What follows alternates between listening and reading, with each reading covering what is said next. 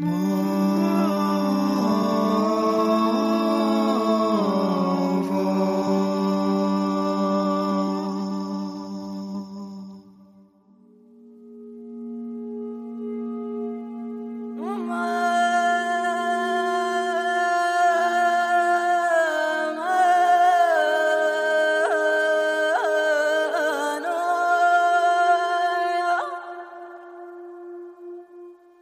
مثلا اینجا خانه من است. نه من خانه ندارم سقفی نمانده است.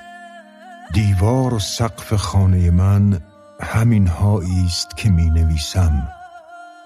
در این انحنای نون است که می نشینم. سپر من از همه بلایا سرکش کاف یا گاف است.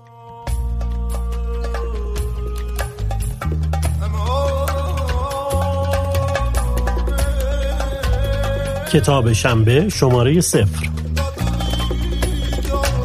مجله شنیداری روایت و داستان. به یاد احمد شاملو کتاب جمعه و شمعی که برای ما روشن کرد تا نوری به کلمه هامون باشه. سلام. اینجا در جغرافیای داستان پرسه می‌زنیم. گپ و گفتی درباره کتاب ها، نویسنده ها و ادبیات جهان. همینطور یادداشت ها و روایت هایی درباره همه اونچه که به داستان مربوطه و داستان خانی سلام من احمد غلامی. همراه من پروین دشتی. شماره صفر کتاب شنبه رو برای شما اجرا می‌کنیم.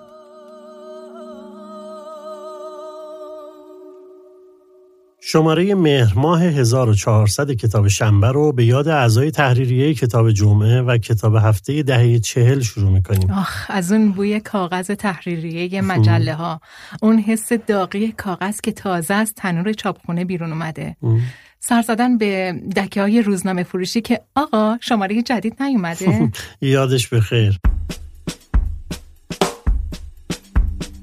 شنبه اول هر ماه همراه شما هستیم با روایت های داستانی و ناداستان ها و سرگذشت ادبیات جهان.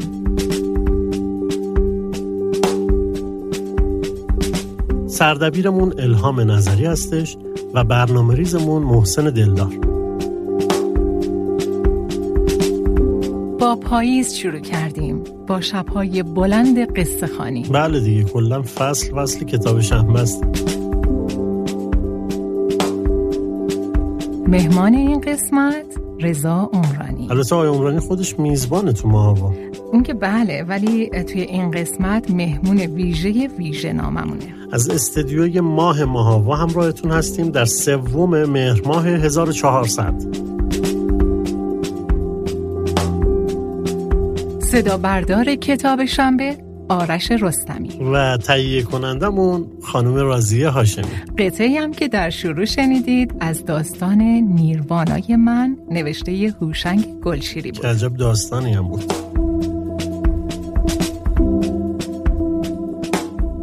در استودیوی ماه ماهاوا هستیم. با اولین شماره شماره کتاب شنبه بله بله.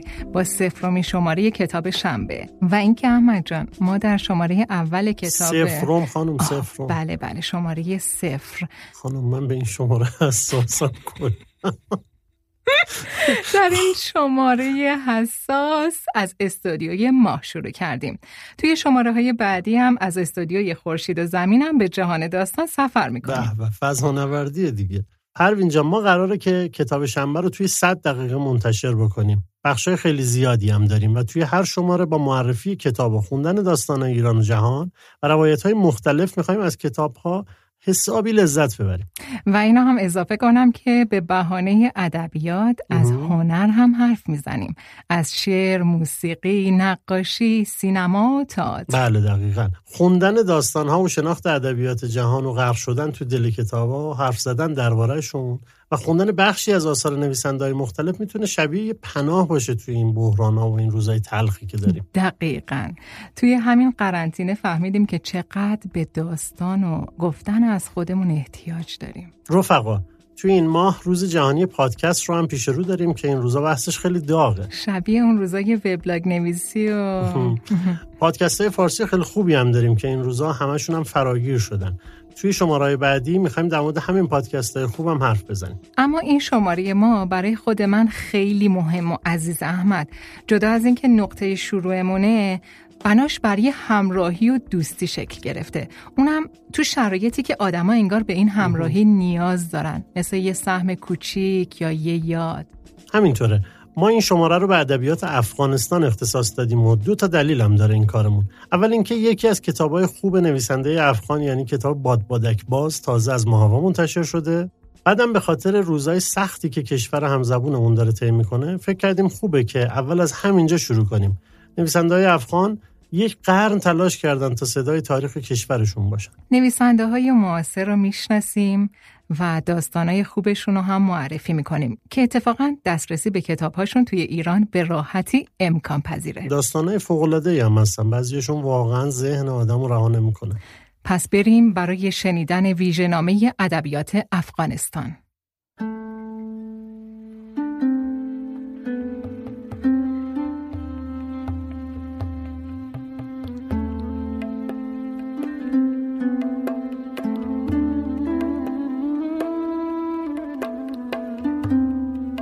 جغرافیای داستان ویژنامه ادبیات افغانستان.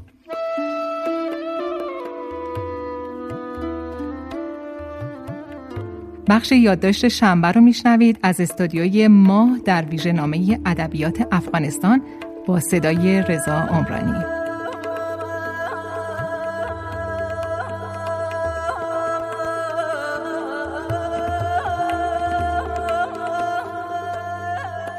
یادداشت شنبه پنج شیر در تهران یک قلب بزرگ دارد. نوشته احمد غلامی.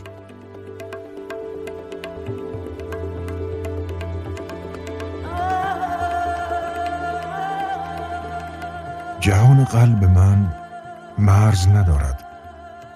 سیم خاردار ندارد. اتاقک نگهبانی و نگهبان و جسه قدیمی با گیر و گرفت ندارد. اما جهان قلب من تا دلتان بخواهد تپش دارد. حالا در کوه و صحرا به تپش درآمده. این قدری پرزربان می تپد که انگاری دارد از جایش کنده می شود و می خواهد به بیرون پرتاب شود. جهان قلب من مردی پر بغز است در صحرای غریب رو به کوهی سترگ که دشمن تا پشت آن رخنه کرده. یک دست را پشت کمرش گرفته و در دست دیگرش سیگاری کمسو آخرین ذرات نیکوتین را به باد می سپارد. شیرمرد آهسته و زیر لب انگاری بخواهد کوه را شاهد بگیرد طوری که پلیدی های سیاه آن را نشنوند. آرام لبان خشک آغشته به توتونش را با زبان تر می کند و می گوید ای کوه تو فریاد من امروز شنیدی. دردی است در این سینه که همزاد جهان است. از داد و وداد آن همه گفتند و نکردند. یارب چقدر فاصله دست و زبان است جهان قلب من این روزها هزار هزار ترانه عاشقانه غمین با هزاره ها زمزمه می کند و با پشتون ها می گرید و با تاجیک ها می رقصد و رقص کنان آواز و فقان افغان سر می دهد. جهان قلب من شرمنده مولانای بلخ است و نمی‌تواند در چشمان کمال دین بهزاد نگاه کند. مگر می شود ایران مرا از آریانا جدا کرد؟ مگر می شود شعر خاک مرا بدون قندهار تصور کرد؟ مگر زمانی ملک ما را خراسان نمی نامیدند خراسانی که قلبش بلخ بود و سیهون و جیهونش آرام جان فرهنگ ما کاش جهان قلب من کور می شد و این روزهای پردرد در فرهنگمون را نمی‌دید کاش قررش پنج شیر و شیر بچهش اینقدر دل ما را با حسرت چنگ نمی‌زد.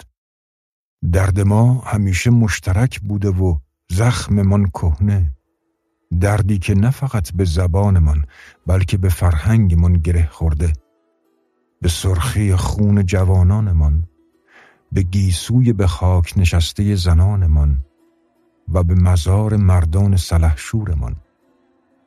الغرض این روزها کابل، هرات، بامیان، پنجشیر، قندهار و افغانستان قلب بزرگی در ایران دارد قلبی پردرد و الله الله از این درد و الله الله از این مزار. الله مزاره مزاره الله مزاره مزاره غریب ره گذارای دیدو الله مزاره مزاره الله مزاره مزاره وای چه روزگارای دیدو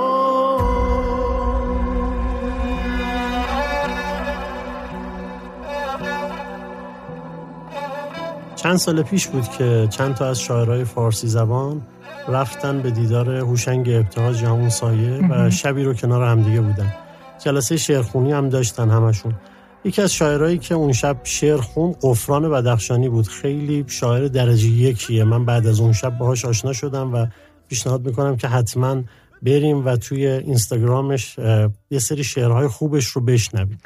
الان می‌خوایم شعر زیبای آقای بدخشانی رو بشنویم با صدای خودشون توی همون شب که هم به جغرافیای مشترکمون اشاره می‌کنن و هم تاریخ یک اندوه مشترک.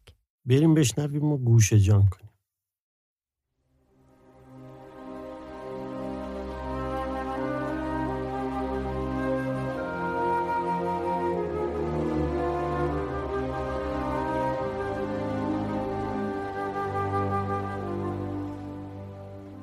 درود ای همزبان من از بدخشانم.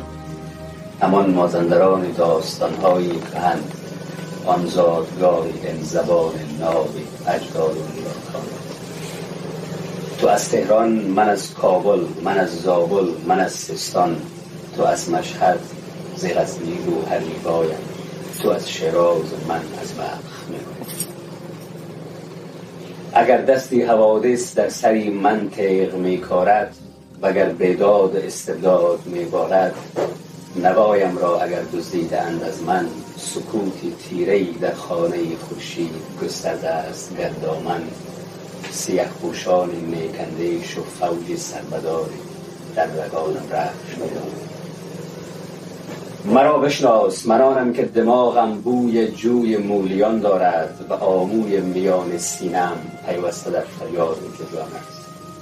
و در چین جبین مادرم روحی فرانک می از روی از مویش فروهر می تراود مهر می و سام و زال سام و رستم و سهراب آرش را من و این پاک کیشانی کش را.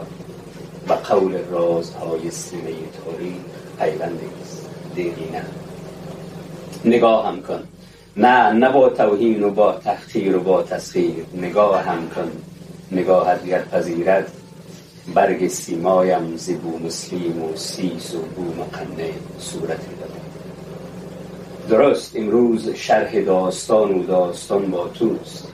و اما استخوان قهرمان داستان با من.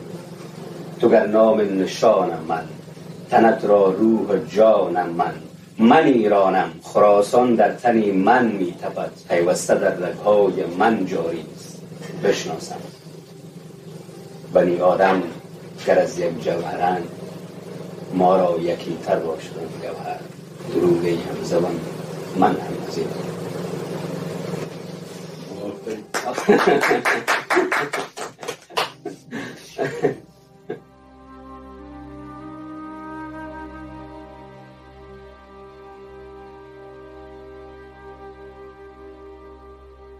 کتاب شنبه مهر ماه رو میشنوید با ویژه‌نامه ادبیات افغانستان. در این بخش یه سفری می‌کنیم به دل تاریخ ادبیات و اینکه چه روزهایی گذشته نویسنده ها و شاعران افغان بتونن صدای قصه ها و روایتاشون رو به ما برسونن. خود همین هم شبیه یه داستان میمونه احمد اینکه توی همین صد سال سپری شده چه راهی رو طی کردن و چقدر اتفاقات و حوادث مختلف رو تجربه کردن تو همین بخشی که الان قرار با هم بشنویم گاهی آدم احساس می‌کنه که خیلی بیشتر از صد سال براشون گذشته. انقدر این تاریخ روایتگریشون پر از فراز و فرود بوده که نگونم پرس. کلی از نویسنده های محبوب من هم توی این بخش معرفی میشن.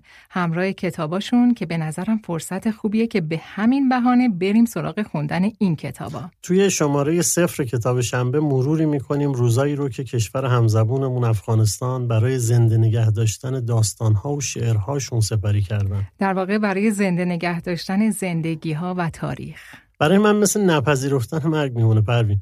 انگار روایت می‌کنی تا یه چیزی نمیره.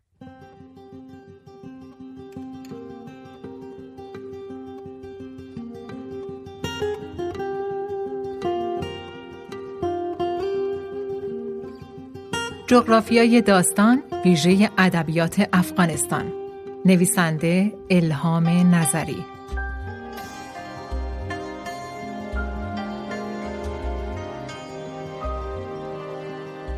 بخش اول شمعی در ظلمت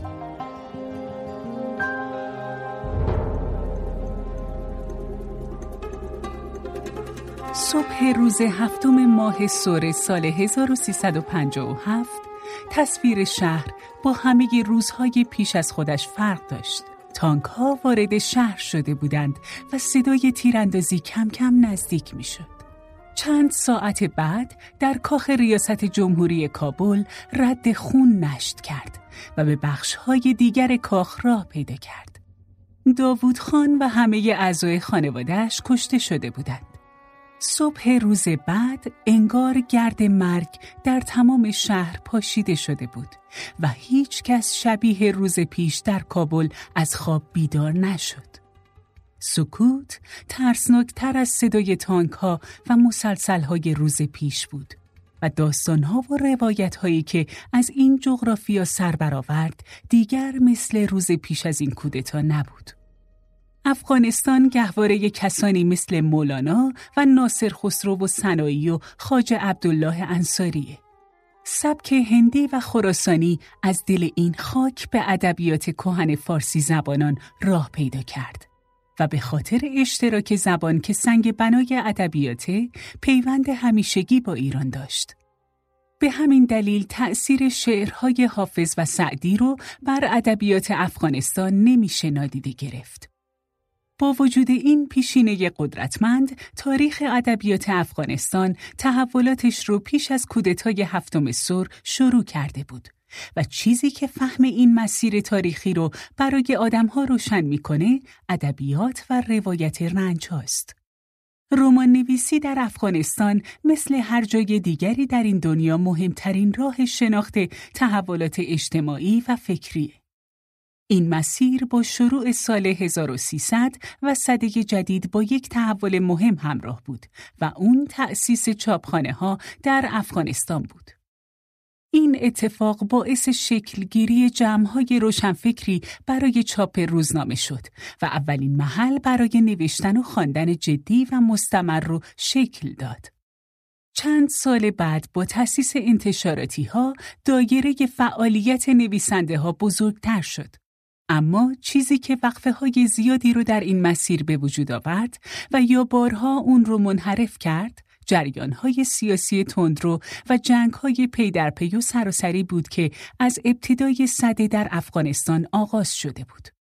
در سال 1315 اتفاق دیگه ای باعث شد که نوشتن یادداشت و یا داستانهای کوتاه برای روزنامه ها در افغانستان به سمت نوشتن داستانهای بلند حرکت کنه. چاپ بوف کور صادق هدایت در ایران که تأثیر زیادی بر نویسنده های افغان گذاشت. این اشتراک زبانی بین ایران و افغانستان تأثیرات متقابلی رو بر داستان نویسی هر دو کشور گذاشته. بوفکور هم از جمله کارهایی بود که تا سالها بعد حتی در نیمه دوم صده تأثیرش بر تعدادی از نویسندگان افغانستان ادامه داشت و شاید یکی از دلایلش این بود که آثار ترجمه شده به سختی به این کشور راه پیدا می کرد. و وقتی هم که وارد می شد به خاطر کم بودن تعداد کتاب فروشی ها دسترسی به اونها راحت نبود. این اتفاق نویسنده های افغان رو تشنه خواندن کرده بود و به خاطر همین اگر کسی به ایران مهاجرت می کرد تعدادی کتاب رو همراه خودش به افغانستان می برد و بیشتر داستان نویسان ادبیات را با دست به دست کردن خوندن و شناختن.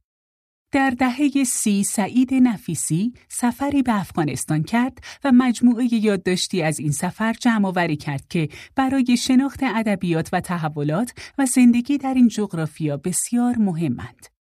در نیمه اول صده تا سال 1340 بیشتر نویسنده ها با روزنامه ها در ارتباط بودند. و همین پراکنده نویسی و نبودن انتشاراتی که به راحتی کتابها رو به چاپ برسونه باعث ناشناخته موندن تعدادی از نویسنده های خوب افغان شده بود. با شروع فعالیت های مبارزان چپ در ایران و دوره تازه داستان نویسی معاصر فارسی زبانان، ادبیات داستانی و رمان نویسی در افغانستان هم تحت تأثیر قرار گرفت.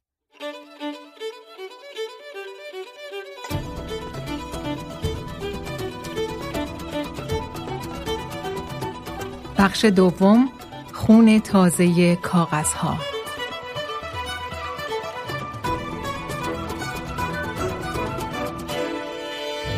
اتفاق مهمی که توی دهه چهل خون تازه‌ای به داستان نویسای افغان داد شروع انتشار مجله ژندون به معنی زندگی بود.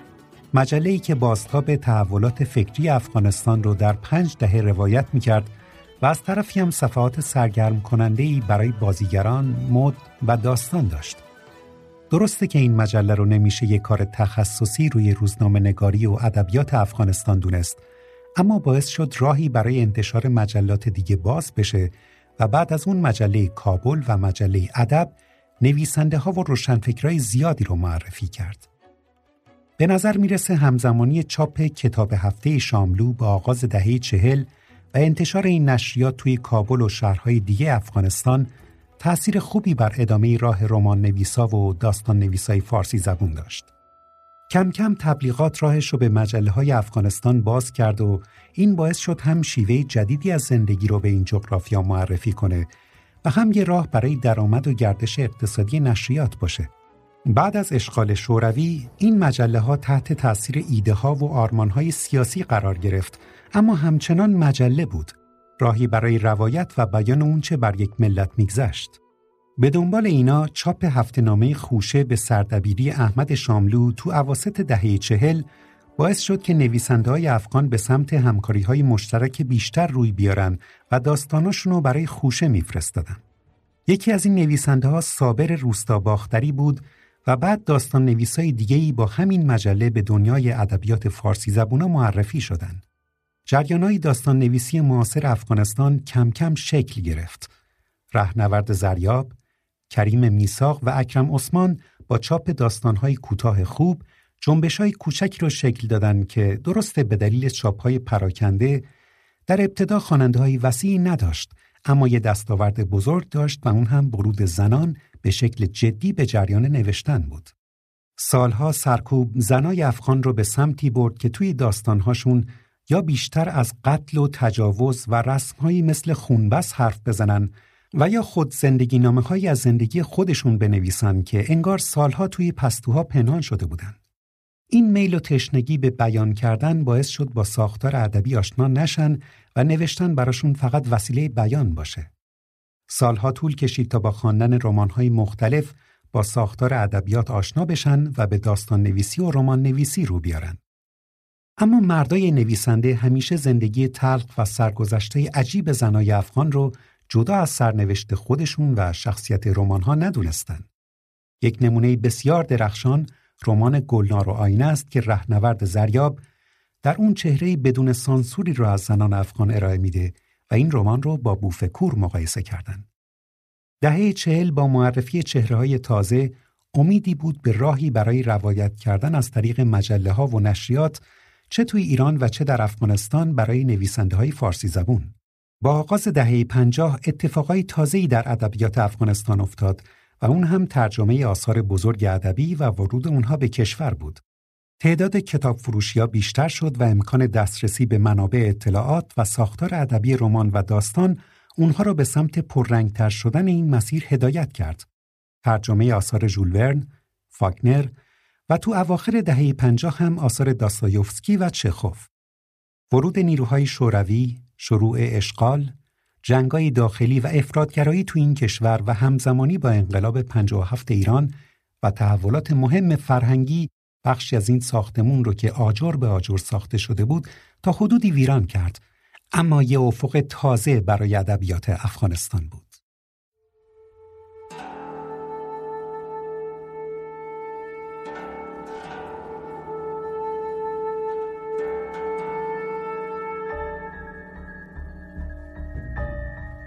بخش سوم.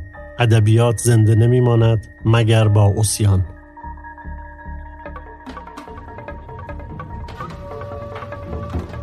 روزهای بعد از کودتا آغاز دو جریان موضوعی مهم در رمان نویسی افغانستانه جنگ و مهاجرت جنگ های داخلی جنگ های کمونیستی و اشغال شوروی، حمله آمریکا، جنگ های افرادگرایی و تسلط طالبان در طول تاریخ پرفراز و نشیب افغانستان نمی‌تونست به ادبیات راه پیدا نکنه.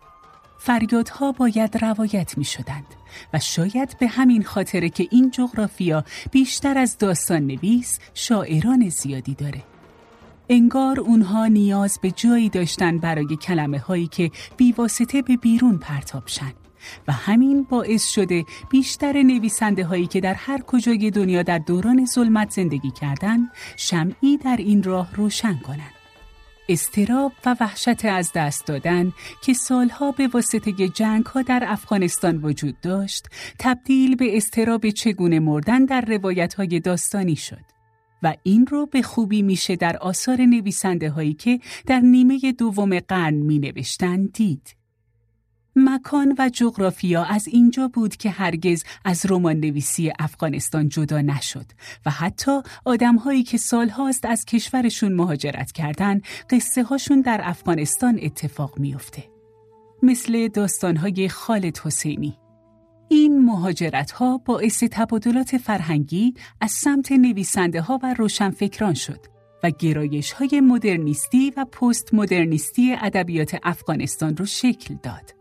بحران هویت و سرکوب یکی دیگه از موضوعاتی که به ادبیات افغانستان راه پیدا کرد و جنگ ذهنی بر سر سنت های پذیرفته شده و یا ترد شده اونها رو به سمت استفاده از کهن الگوها برد. برادرکشی، روابط خواهری، روابط مادر و پدر با فرزند کهن الگوهایی هستند که در آثار زیادی از نویسنده های افغانستان وجود دارند. یکی دیگه از جریانهایی که در نوشتار زنان و داستان نویسی زنان افغانستان وارد شد، ترجمه آثار ویرجینیا ولف بود. کسی که هیچ وقت فکر نمی کرد وقتی در اون دهکده کوچک جدا افتاده از لندن در اندوه و افسردگی جنگ جهانی می نویسه امید بخش روشن شدن شعله های در زنان فارسی زبان باشه. دهه شست رو به خاطر شرکت سیاسی بسته افغانستان میشه دهه مهاجرت دونست. این مهاجرت گاهی باعث شد که برخی از نویسنده ها به فعالیت ادامه ندن و بعضی پرکارتر از قبل روایت کنند. در شروع همین دهه بود که سیاوش کسرایی از ایران به کابل سفر کرد و چهار سال در این شهر ماند و زندگی کرد. محمد آصف سلطانزاده و محمد حسین محمدی، ریحانه بیانی و تینا محمدی از نویسنده های معاصر افغانستان هستند که به زبان فارسی می نویسند و از نویسنده های پرکار معاصر هستند. در بین زنان ماگه رحمانی که با شروع نیمه دوم قرن بیستم فعالیتهاش رو شروع کرده بود بیشتر سیاسی نویس بود و جزو اولین زنانی که در افغانستان سردبیری یک مجله رو به عهده داشت. بیشتر روی تاریخ افغانستان کار کرد و در دوره تاریکی ها یک آزادندیش بود که زندگی پرفراز و نشیبش در سفر و تدریس و کار مداوم میگذشت. داستانهای کوتاهی هم برای مجلات نوشت اما تأثیری رو که در رشد نویسندگی زنان در ادبیات افغانستان گذاشت نمیشه نادیده گرفت. وجود این آدمها شبیه یک دلگرمی برای نویسنده های نوپا بود. مریم محبوب هم از داستان نویسان خوب افغانستان بود که در این دوره از کشورش مهاجرت کرد. اما هنوز با تأثیر از همون فضا و جغرافیا می نویسه. کسی که در این مسیر بسیار کمک کننده بود و داستان نویسی رو به سمت داشتن سبک پیش برد، رهنورد سریابه. روایت قصه ها در افغانستان شبیه جهانیه که آدمها همه چیز رو خودشون کشف کردن. پله های کوتاهی در یک مسیر سخت که عبور از اونها جز با اسیان برای زنده نگه داشتن روایت های زندگی امکان پذیر نیست.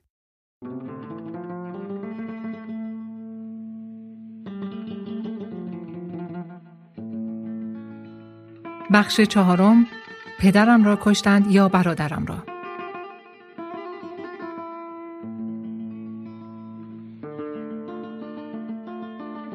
این سوال محمد آصف سلطانزاده در شروع داستان کوتاهی از مجموعه در گریز گم می‌شویم انگار پرسش همه آدمایی که توی افغانستان روزهایی رو با التهاب مرگ زندگی کردند. تو دهه هفتاد اتفاقای مهمی بین دو کشور ایران و افغانستان افتاد. شروع پنج شنبه های گلشیری، دور همی های نویسنده ها و جمع های روشنفکری، کلاس های داستان نویسی، چاپ مجله حوزه هنری و بعدتر آغاز دوره وبلاگ نویسی راه های زیادی رو پیش روی نویسنده های فارسی زبون گذاشت و تعاملاتشون رو بیشتر کرد. محمد آصف سلطانزاده با همین مجموعه داستان تو اولین دوره جایزه هوشنگ گلشیری شرکت کرد و جایزه مجموعه داستان اول برد.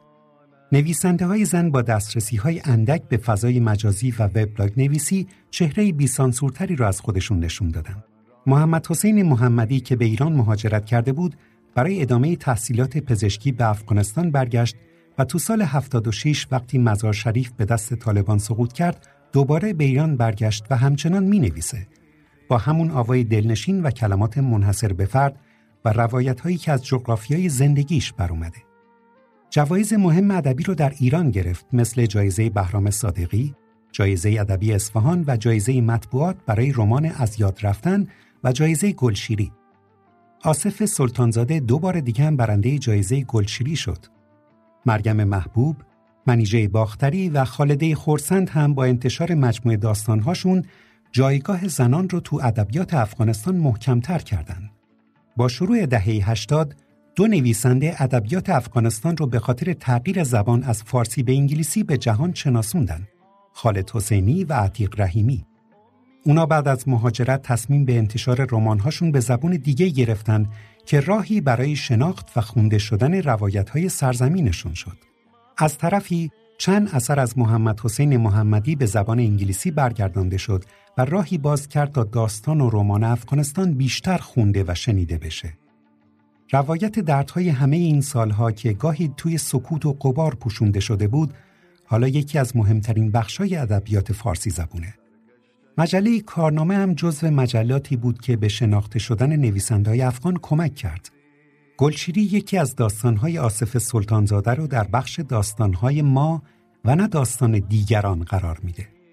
داستان ما برای داستانهای فارسی ایرانی بوده و داستان دیگران مربوط به داستانهای بقیه کشوران. آصف سلطانزاده تعریف می‌کنه که این جزو خوشحالی هاش در اون دوره بوده که گلشیری اونو یه نفر از جمع خودش و هموطن خودش می‌دونسته. تعریف می‌کنه که تو شروع نوشتن حتی اتاقی برای نوشتن نداشته و اتاقش قلم و کاغذاش بوده. بعد از اون دفترای نشر ایران شروع به چاپ داستانهای افغانستان می‌کنن. علی دهباشی هم تو زمستون سال 94 28 مین شب بخارا را به ادبیات افغانستان اختصاص میده که تعدادی از نویسنده ها و شاعرای افغان تو این شب صحبت می‌کنن. دلیل طی کردن این راه طولانی به غیر از جبری که قدرت ها و مرزهای یه سرزمین برامون ایجاد می‌کنن به زیبایی تو رمان سینماگر شهر نقره محمد آصف سلطانزاده مشخصه یه اقتباس از ایده هزار و یک شب و زنده موندن با روایتگری در برابر پادشاهی خونخوار و اینکه آدما توی بحران پناهی به نام ادبیات دارن و در ادامه این جمله از اون که امیدی بر های محکم توی این راهه. باید بنویسیم تا خجالت زده های دیگر نباشیم.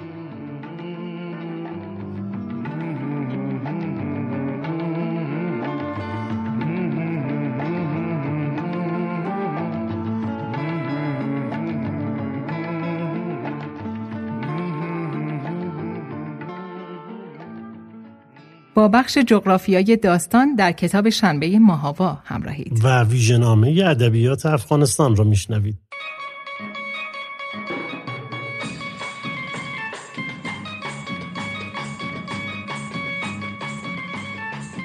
احمد می‌دونی که سال 98 رازی هاشمی مدیر مسئول ماهاوا یه سفر به افغان می‌دونم که شما در جریانید برای شنونده هامون میگم.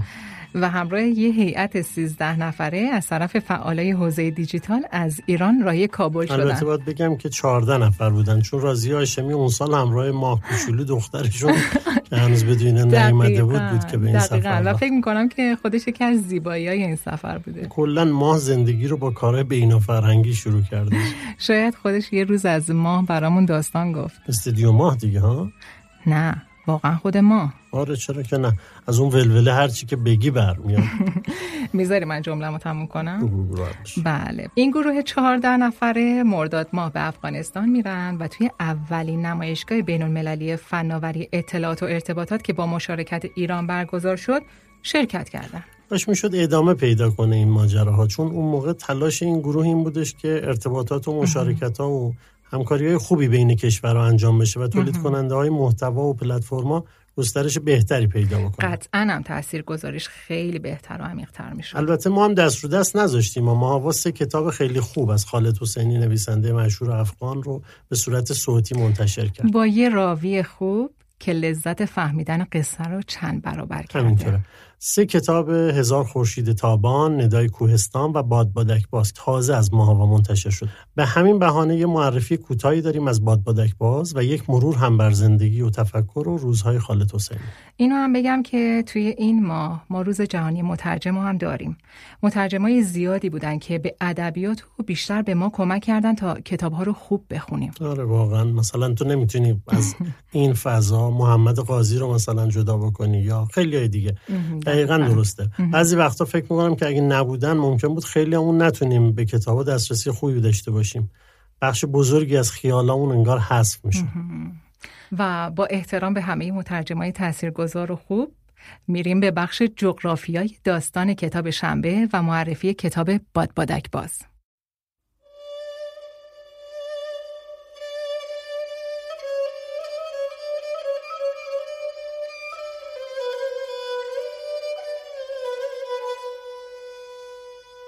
برف پشت بام ها را پوشانده. سایه بادبادک ها روی سپیدی برف ها افتاده و شبیه اشباهی در برف حرکت می کنند. بادبادک باز ها کجا هستند؟ نخهایشان روی زمین در دستان کیست؟ امیر و حسن امروز در این جهان دست از آزادی کجا هستند؟ بادبادک هایشان چه می شوند؟ سایه هاشان بر پشت بام ها آن شادی برآمده از اطمینان بر زمینی که زمانی رویش ایستاده بودند چه می شود؟ حالا رد قطره های خون حسن بر برف تبدیل به جویبارهای خون شده و این خون یک کشور نیست. خون همه ماست که روزی نخ بادبادک های من را به دست گرفته ایم.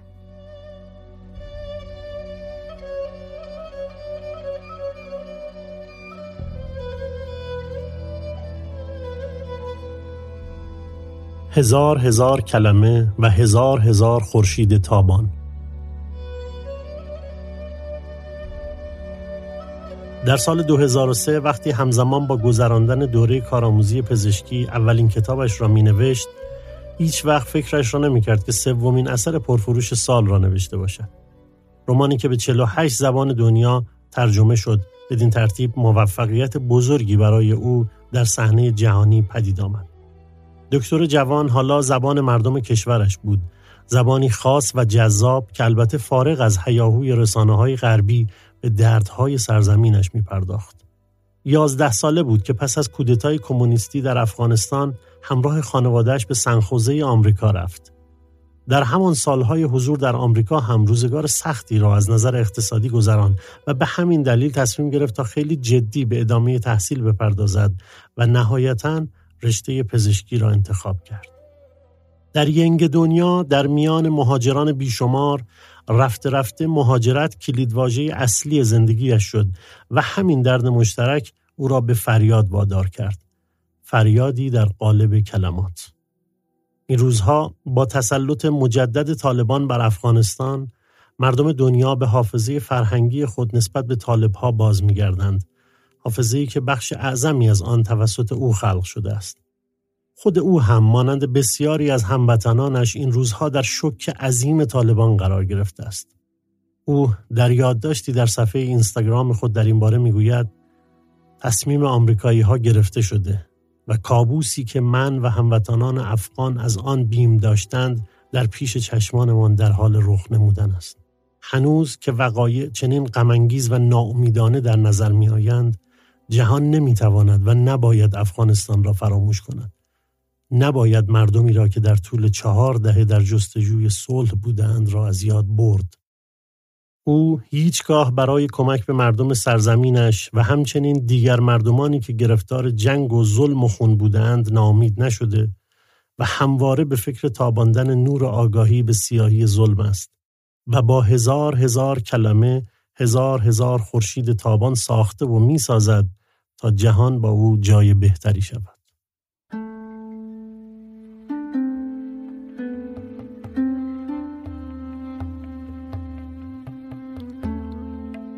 بادبادک باز. روایت خستگان.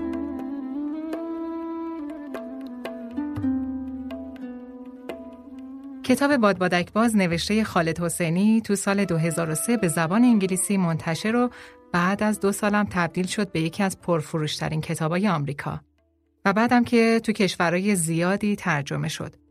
خالد حسینی این کتاب و بعد از مدتها دوری از افغانستان و دقیقا بعد از حمله 11 سپتامبر که به کشورش برمیگرده تا خانواده و دوستاشو ببینه می نویسه.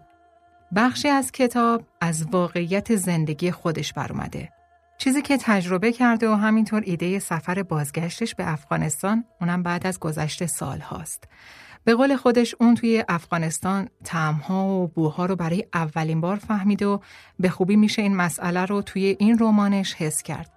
رمان سرگذشت دو دوست در افغانستان که جبری این دو نفر رو از هم جدا می‌کنه.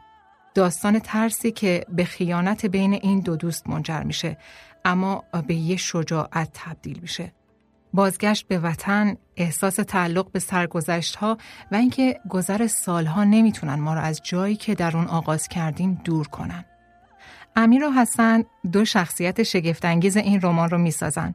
بادبادک ها و بادبادک بازی در این رمان شبیه یه استعاره از آزادی و کودکی برباد رفته در افغانستان میمونه.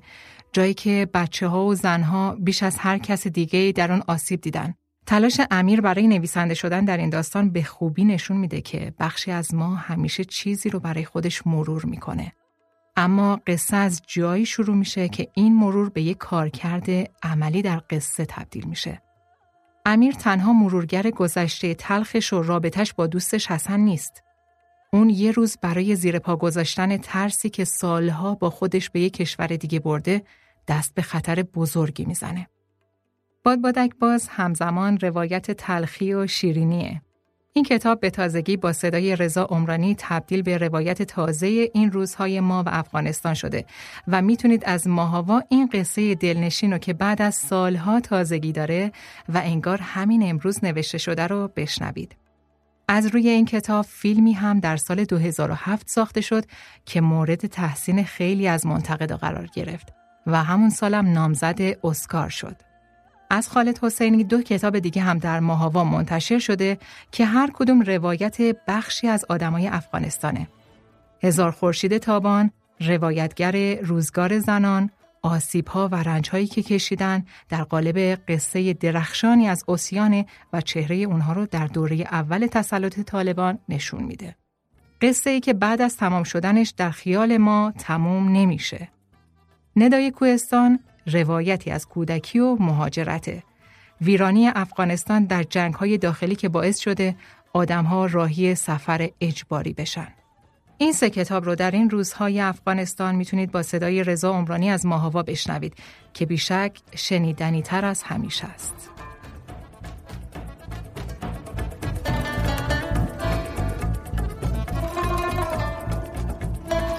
جغرافیای داستان این شماره که مربوط به ادبیات افغانستان هستش رو با یه گفتگوی ویژه تموم می‌کنیم. مهمان ویژه ویژه ناممون که گفتم دقیقا همینجا هستن. بله صحبت های رضا عمرانی رو درباره سه کتاب خالد حسینی میشنویم. و چون هر سه کتاب رو خود آقای عمرانی خوندن حرفاشون درباره این کتاب ها و تاثیرگذاریشون می‌تونه جذاب و شنیدنی باشه برامون. آره که یه دونشون هم باد بادک باز بود. پروین تو این فیلم باد بادک باز رو دیدی خوده بله خیلی هم تأثیر گذار بود یه ذره من فکر می‌کنم که از اون در واقع ورژن های سینماییه که خیلی شاید با ادبیاتش تطابق نداشته باشه. اگرچه خب خیلی هالیوودی و خوشگل ساخته شده. اما از موسیقی خوبش واقعا نمیشه گذشت. برای منم دقیقا همینطور بود و قصهش رو هم خیلی دوست داشتم. فکر می‌کنم آقای عمرانی خودشون درباره تاثیرگذاری قصه هر سه کتاب بهتر بتونن راهنمایی می‌کنن. پس بریم گفتگو رو با آقای عمرانی بشنویم. صدای ما رو از استودیو ماه ماهابا در کتاب شنبه میشنوید.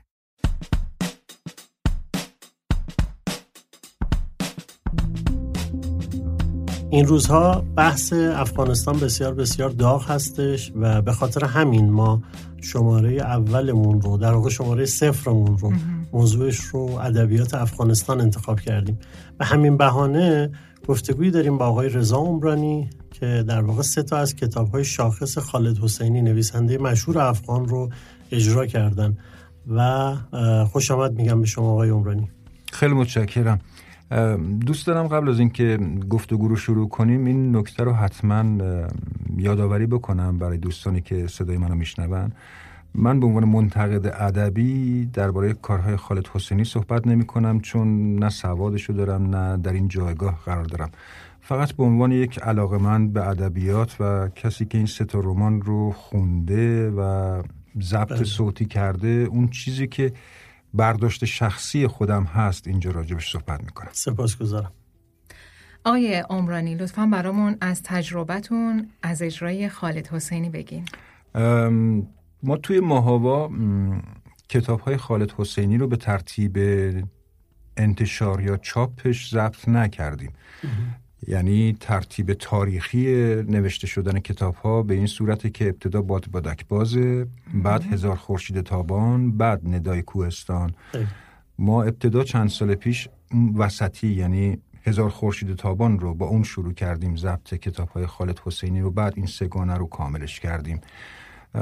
در مجموع برای من تجربیات کاری و حرفه‌ای بسیار جذابی بوده. شخصا علاقمندم به قلم آقای خالد حسینی و جزو موفقیت های کارنامه حرفی خودم می‌دونم. خیلی ممنون.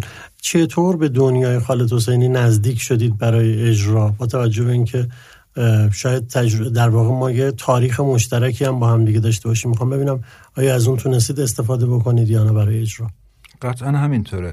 یعنی از این بابت من مشکل و سختی و دشواری نداشتم چون پیشینه ما تاریخ ما میگه که ما و مردم افغانستان زمانی در گذشته های نه خیلی دور یک ملت واحد بودیم یک کشور واحد بودیم. الان هم با بخش اعظمی از مردم افغانستان هم زبان هستیم. اونها به زبان فارسی صحبت می‌کنن. خاطرات فرهنگی و هنری مشترک زیاد داریم با هم. بنابراین کسی که می‌خواد تو این مسیر بیاد یعنی شناختن فرهنگ مردم افغانستان یا ارتباط برقرار کردن با فرهنگ و ادبیات مردم افغانستان به نظر من برای یک ایرانی خیلی دشوار نیست. چون بخشی از اونها حتی میشه گفت مشترکه. حتی توی رمان های خالد حسینی هم وقتی اشاره می‌کنه مثلا به تفریحات مردم این که روزهای تعطیل می‌رفتن کنار رودخونه ای که یه فضای سبزی هم کنارش بود. یاد زمان کودکی و نوجوانی خودم میافتادم. ما ایرانی هم داشتیم این آلا بله. مشترک یا وقتی اولین سینما مثلا توی کابل افتتاح شد اشاره می‌کنه نویسنده این که یه روز پدر بچه ها رو برمیداره می‌بره سینما با خودش فیلم می‌بینن. ما هم داشتیم این تجربیات خیلی ملموس بود برام. بنابراین راحت تونستم ارتباط برقرار کنم. حتی توی باد بادک باز یه اشاراتی در واقع به سینما ایران هم میشه. و بله بله. درگیر سینما ایران بودم. بله. درسته. خب انصافا هم این سه اثر رو شما بسیار درخشان اجرا کردید این فقط نظر خود من نیست. به گواه فروش بالای نسخه صوتی این کتاب رو عرض می‌کنم. خوشحالم که مورد توجه علاقمندان کتاب صوتی واقع شده. خب نقطه قوت در واقع در اجرای هر کتابی سنگ بنا خود اثره خود کتابه. تلاشی که من یا همکاران دیگرم می‌کنن اینه که حق مطلب رو ادا کنن و عکس ماجرا خودشون رو به اثر تحمیل نکنن. یعنی ما انقدر شیفته صدای خودمون نباشیم که شنوندمون رو مجبور کنیم که صرفا زیبایی های صدا و بیان ما رو بشنون. اگر این اتفاق بیفته به نظر من اتفاق غلطیه. بله. شنونده باید به زیبایی های اثر برسه موقع تخیل کردن و شنیدن صدای ما. واقعا چقدر زیبا. معمولا اجرای رمان و داستان متناسب با حال و هوایی که داره روی گوینده تاثیراتی داره. موقع ضبط کتابای خالد حسینی چنین لحظاتی برای شما پیش اومده که به عنوان خاطره بخواین برای ما و شنونده های کتاب شنبه بگین؟ بله بوده. یادمه توی کتاب اولی که ضبط کردم هزار خورشید تابان از اونجایی که موضوعش خیلی برای من جذاب بوده جز موضوعاتیه که مورد علاقه من دنبال کردن این موضوعات یعنی حقوق زنها به طور عام چیزی که شاید تو کشور ما هم مطرح باشه. و نزدیکی مشکلاتی که زنها در افغانستان دارن تا اندازه با مشکلاتی که زنهای ایرانی دارن. توی اون کتاب حالا نمی‌دونم بعضی از دوستان خوندن رمانو یا کتاب صوتی رو شنیدن اونهایی که خوندن یا شنیدن می‌دونن که دو تا شخصیت اصلی زن داره هزار خورشید تابان. که اینها به ازدواج یک مرد در میان در تاریخ های متفاوت در واقع هووی همدیگه بله، میشن. آره در فرهنگ آمیانه ما که افغانی ها هم حتما همینطور هستن هووها معمولا چشم ندارن همدیگر رو ببینن. یه جور دشمنی روزی که هوو نداشتم چه روزگاری داشتم. و خود اون مردهایی که چند همسر دارن معمولا این اختلاف رو میندازن که اونها متحد نشن علیه مرد. اما توی هزار خورشید تابان نقطه جذابش این بود که این دوتا زن از دو تا سن و نسل متفاوت با دو تا نگاه متفاوت با هم همدست و همداستان شدن برای احقاق حقوقشون و طرحی ریختن برای از میان برداشتن اون مرد. چه جالب. همدست و همداستان. آره. اصطلاح و تعبیر قشنگی بود. و باد بادک باز و باد بادک باز اونجا یه صحنه خیلی حسی داشت. حداقل برای شخص من. راوی داستان که یک جوان 35 40 ساله است که خود نویسنده است در واقع مهاجرت می‌کنه با پدرش. مجبور میشه بعد از حمله طالبان و جنگ های داخلی مجبور به مهاجرت میشن میرن بله. آمریکا در بله. آمریکا ساکن میشن اون توصیفی که نویسنده یا راوی کرده بوده از پدر خودش که مرد خیلی به لحاظ فیزیکی بسیار قوی بوده چارشانه بوده بسیار جذبه داشته و آدم خوبی بوده منم تو اجرا سعی کردم بیان بیان خیلی محکم و تاثیرگذاری داشته باشه این پدر وقتی مهاجرت می‌کنن در اثر این بی سر و سامانی در اثر این دورافتادگی از ریشه دورافتادگی از فرهنگ بومی پدر نمی‌تونه تحمل کنه به دلیل سن و سالش. دچار افسردگی میشه و این افسردگی به تدریج به جسمش سرایت می‌کنه سرطان می‌گیره. یه لحظاتی داشت که راوی ما پسر داشت توصیف می‌کرد که پدری که با اون ابهت توصیف شده بود به لحاظ فیزیکی حالا انقدر در حد یک پر مثلا سبک شده بوده که روی کاناپه می‌تونسته راحت جابجاش بکنه. من یک تجربه شخصی هم خود در مورد پدر خودم داشتم که ایشونم به همین دلیل به دلیل سرطان از دنیا رفتن. برای همین اون لحظات خیلی خیلی احساساتی شدن. یادمه که صدا بردارمون خانم بهرامی یعنی انقدر احساساتی شدم که اشکم در اومد صدام لرزید دیگه نتونستم ادامه بدم جملات باقی مونده رو. خانم بهرامی که صدا بردارمون بود پیشنهاد کرد گفت که آقای مونی یه ده دقیقه رو بیاین از استودیو بیرون که حال و هواتون. چون دو سه بار هی تلاش کردم می‌دیدم نمی‌تونم. یعنی به کلمه سوم نرسیده هی بغزه میامد هی کنترل می‌کردم هی میامد تا راه گلو رو میبست. یعنی اصلا نمی‌تونستم نفس بکشم. من مخالفت کردم گفتم نه نمی‌خوام از استودیو بیرم برم بیرون. اتفاقا می‌خوام این حاله رو داشته باشم چون این حال تو اجرا کمک می‌کنه. فقط اگر بتونم کنترل کنم احساساتمو یعنی بتونم جملاتم رو بگم خوبه که با این حال بگم. و اون صحنه که یه فصل نسبتا طولانی مثلا 5 6 صفحه‌ای هم بود اجراش کردم. خودم دوست داشتم اون اجرا رو چون میگم از تجربه شخصیم نشأت گرفته بود و با تمام وجود تمام لحظاتش رو حس می‌کردم. بسیار عالی. من خودم چون اون یه بخش رو خیلی مشخصا به یاد دارم امیدوارم که شنوندگان ما هم اون بخش از کتاب باد بادک باز رو مجددا گوش بکنن یا کل کتاب رو مجددا گوش بکنن. و بقیه کتاب های خالد حسینی چون ارزش چند بار شنیده شدن رو قطع یقین دارم. خیلی ممنونم آقای عمرانی از وقتی که به ما دادید و امیدوارم که ما بازم بتونیم در کنار شما باشیم و از تجربیاتتون استفاده بکنیم. منم تشکر می‌کنم. سپاسگزارم.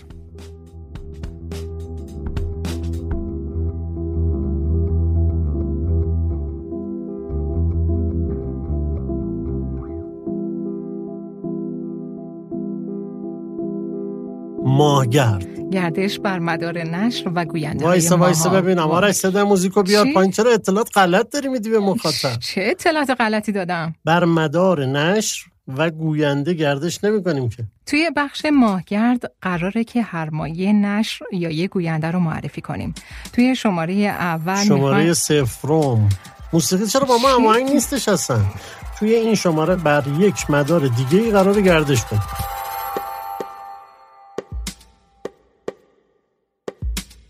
ماهگرد.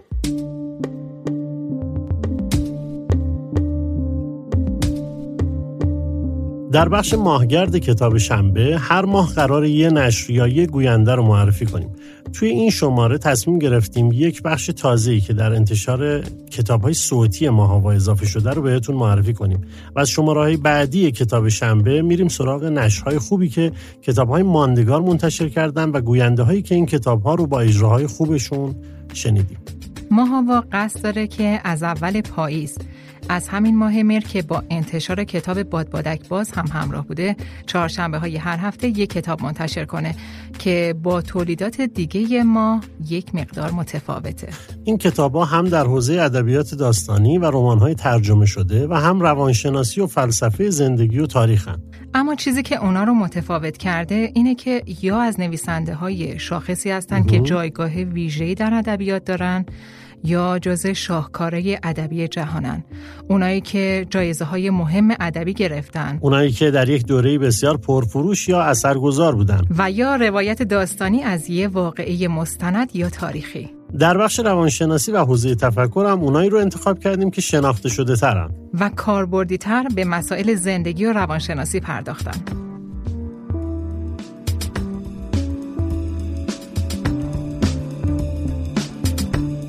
بریم سراغ کتابایی که توی مهر ماه قرار منتشر بشه. اولین کتاب باد بادک باز بود با صدای آقای رضا عمرانی که تازه هم منتشر شده. یه شروع پرقدرت. باقیش هم شبیه شروعشه چون یه رمان بسیار خوب از اومبرتو اکو داریم. آها فکر کنم گورستان پراگ با صدای بهرام ابراهیمی.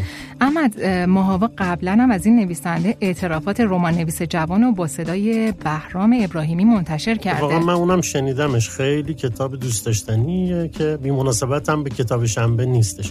خودش یه روایت صمیمانه از نوشتن و ساختن نقشه داستان دیگه. و برای کسایی هم که نوشتن و دوست داشته باشن فکر می‌کنم لذتش چند برابر هم باشه.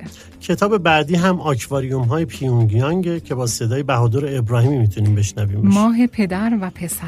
بله. کتاب بعدی یک رمان بی‌نظیر درباره درک زندگیه تهوع سارتر که با صدای رضا عمرانی منتشر میشه. پس آقای عمرانی دو تا کتاب خوب توی این ماه دارن. من چون یه خبرهای ریزی از این ور به هم رسیده می‌تونم بگم اصلا فصل فصل عمرانی است. پاییز فصل راویان بزرگ احمد جان. خوش به حال گوشامون پس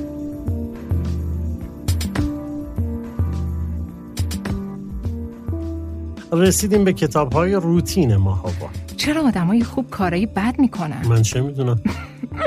نمی‌دونم چرا انگار به خودت شک کردی ولی اسم کتابیه که با صدای حمیده کریمی قراره از ماهابا بشنویم. هنر ظریف اهمیت ندادن رو هم با صدای حمید یزدانی می‌تونیم توی مهرما بشنویم. کتاب آقا... آغازی دوباره کتاب بعدیمونه با صدای نسرین رضایی. و کتاب و قلب غلبه بر شیطان که راویش امیر و فرهانی کتاب آخر که رازی رازی بین دو نفرم کتاب خوبیه که با صدای نگین خاج نصیر در مهرما کلاً- از ماهابا منتشر میشه. کلا نمی‌ذارید من کتاب معرفی کنم. هر چی میگم این موسیقی هم که تپ تپ تپ تپ میاد توش فید میشه. خب رسیدیم به بخش داستان ما که توی هر شماره قرار یک داستان کوتاه بشنویم. تلاشمون اینه که داستانهایی باشن که یا برای اولین بار منتشر میشن یا داستانهای کوتاه خیلی خوب جهان هستن که کمتر شنیده شدن. داستان ماه شماره اول بود. صفرون بابا صفرون این اولین شمارمونه خیلی طبیعه که اینطوری این بگم. صفرمین شماره ماست خیلی هم غیر طبیعیه اولین باره بگی. که دارم- صفرمین باره. من حساسم پروین. جان. از اولش هم اینو بهت گفتم. شماره رو می‌دونم ولی این اولین باره که صفرمین عجب. بریم بشنویم داستان ماه این شماره کتاب شنبه رو.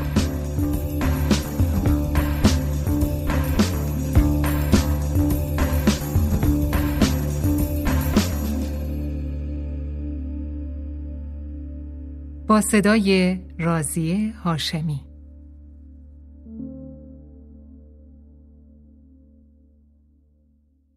داستان ماه دل نهنگ. نویسنده الهام نظری.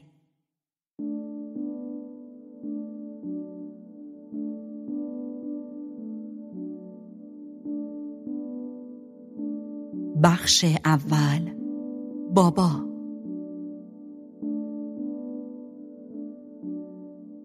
سه روز بیشتر ماندم تا جنازش را پیدا کنند و تحویلم بدهند. پیدا نشد. خبرش توی آن روستای کوچک پیچیده بود. روز سوم یکی از آن پسر بچه هایی که برای تماشا آمده بود گفت که ته آب اینجا باطلاقی است و جنازه را در خودش فرو می‌برد. نمی‌دانم چرا حرف پسر بچه را قبول کردم. خودم را از میان جمعیت بیرون کشیدم. از آن راه سنگلاخ کنار سد خودم را به ماشین رساندم و راهی تهران شدم. روز قبلش تلفنی با مامان حرف زده بودم. وقتی خبر را بهم دادند به بابا گفتم. گفتم اگر می‌خواهد با زنش بیاید خودشان بیایند وگرنه می‌توانیم با ماشین من برویم. تنها بود. آدرس جایی را داد نزدیک محمد شهر کرج. با یک تیشرت یقهدار خاکستری و شلوار جینی که توی تنش زار می‌زد سر یک خیابان ایستاده بود. ماشین را جلوتر از پایش نگه داشتم. از توی آینه جلوی ماشین نگاهش کردم. بدون اینکه از جایش تکان بخورد فقط سرش را برگرداند و زل زد به آینه. لحظاتی بی حرکت از توی آینه همدیگر را نگاه کردیم و بعد دستم را دو به شک بالا آوردم. با تکان دستم او هم تکانی خورد و آرام به سمت ماشین آمد. میلنگید. انگار توی حادثه ای آسیب دیده باشد. کنار در ایستاد. در را برایش باز کردم. بعد سوار شد و مثل اینکه فقط یکی دو روز باشد که همدیگر را ندیده ایم سوار ماشین شد. بعد از یک مکس موهایش را توی آینه مرتب کرد و گفت وضع توالت های جاده چطوره؟ من مریض شدم. نمی‌تونم خودم رو نگه دارم الی. سکوتم را که دید سرش را بالا آورد و تازه همدیگر را دیدیم. انگار ترسیده بود. فکر کرد دروغ گفتم و می‌خواهم بلایی سرش بیاورم. حالا گذر زمان را فهمیده بود. فهمید که پنج سال است من و ممر رضا را ندیده و ده سال است که مامان را ندیده و فهمید که پسرش کجا رفته و حالا برای چه بعد از پنج سال بدون حتی سلامی توی ماشین من نشسته. تا رشت چیزی نگفتیم. جز اینکه یک بار پرسید می‌تواند پنجره را پایین بدهد و بیشتر از بیست باری که خواست کنار یک دستشویی نگه دارم. دو بار در طول راه صدای موسیقی را پایین آوردم و لبهایم را از هم باز کردم تا ازش بپرسم چه مریضی دارد اما پشیمان شدم. از امامزاده هاشم که گذشتیم پنجره را تا انتها پایین کشید و وقتی بوی برنج های بیجارهای کنار جاده به صورتمان خورد سرش را هم کمی بیرون داد. گاهی چیزهایی می گفت که هیچ کدام را نفهمیدم. باد، دم کردگی و بوی برنج و گرما را می‌زد توی صورتمان. وارد جاده سنگر که شدیم سرعتم را کم کردم. تصویرش را در ذهنم ساختم که یکی از آن زنهاست که آن دورها با کلاه حسیری دلا شده توی برنجها. من هم می‌زنم توی خاکی و ماشین را نگه میدارم و داد می‌زنم مامان توی خاکی نگه داشتم به کوی محتاب رسیده بودیم بابا برگشت و نگاه هم کرد گفت من میترسم بیام و یه جنازه را وسط اتاق ببینم گفت که برایش سخت است بیاید توی خانه و ببیند یک ملافه سفید روی مامان کشیدند. گفتم با این چیزی که فکر می‌کنی روبرو نمیشی.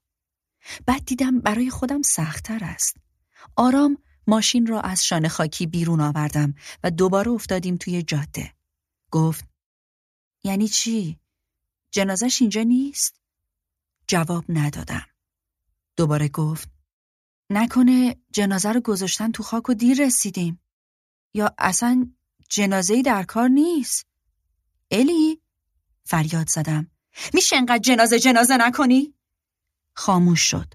باد که توی صورتم خورد بغزم را از گلویم کند و با خودش برد. زیر چشمی نگاهی به بابا انداختم. مدام وول می‌خورد و پاهایش را روی هم جابجا می‌کرد.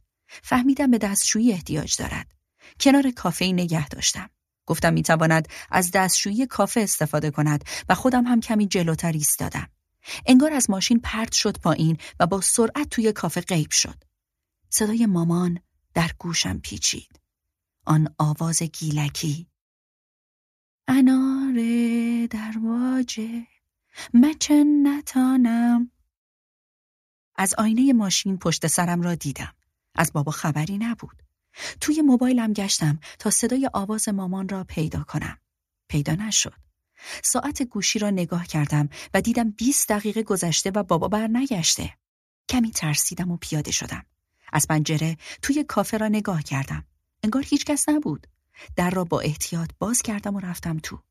دیدم پشت آخرین میز گوشه دیوار یک مرد لاغر دستهای بابا را از پشت گرفته و به دیوار تکیهش داده. گفتم چه خبر است؟ و مرد که پشتش به من بود برگشت و فریاد زد بروم بیرون. خودش هم ترسیده بود. انتظار نداشت کسی بیاید. شبیه متروکه ها بود. گفتم دخترش هستم. آنقدر لاغر و بیجان بود که ازش نترسیدم و حتی نمی‌دانم چطور زورش به بابا رسیده بود. بابا التماسم می کرد که پول همراه هم هست یا نه. فهمیدم که سر شرط بندی توی همین چند دقیقه صد هزار تومان باخته است. دو تا تراول پنجاه تومانی از کیفم درآوردم و نشان مرد دادم.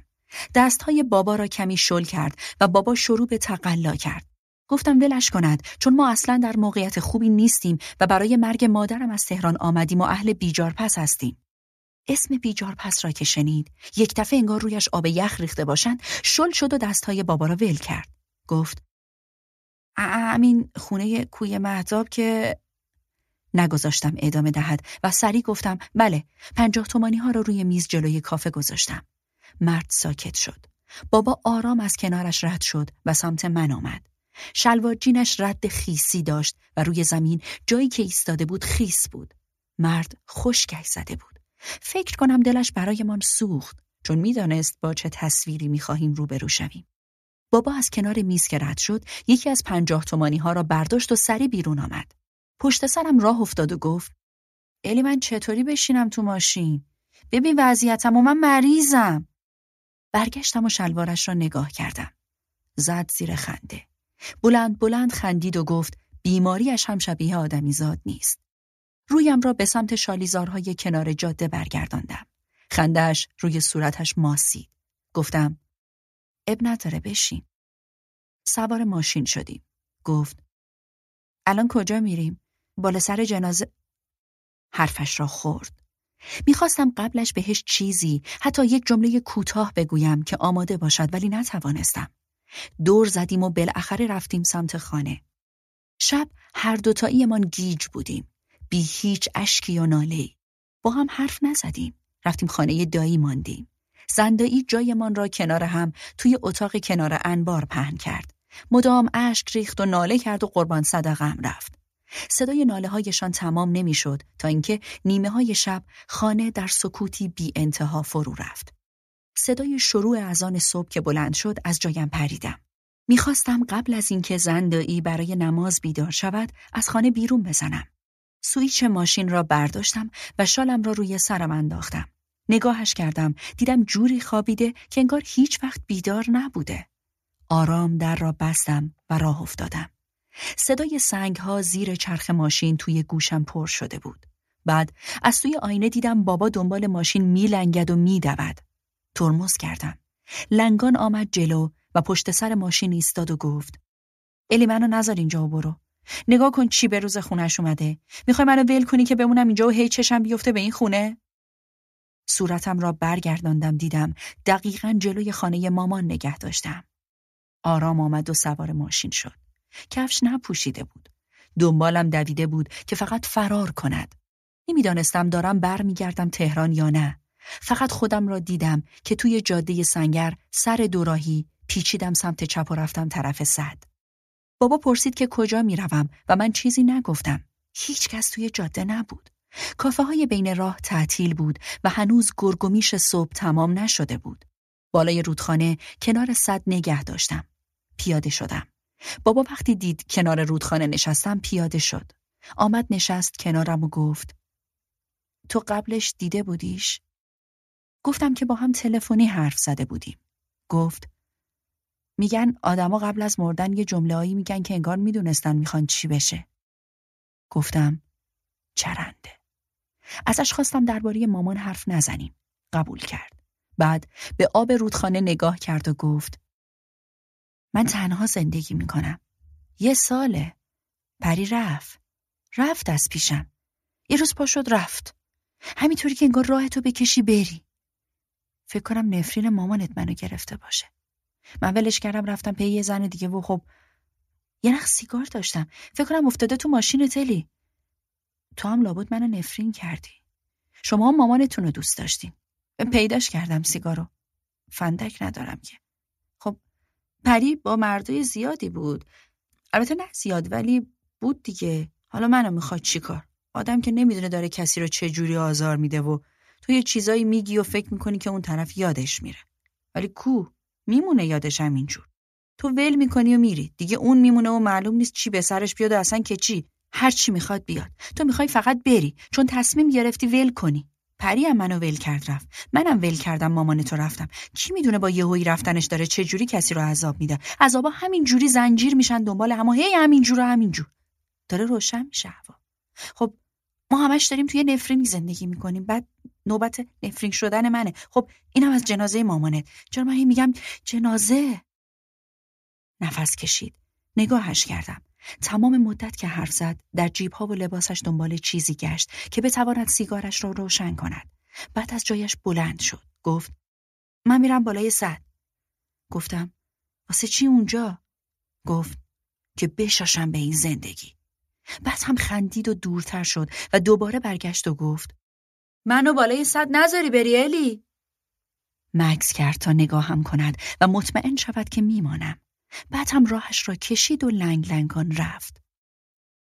سه روز بیشتر ماندم تا جنازش را از توی صد پیدا کنند و تحویلم بدهند. پیدا نشد.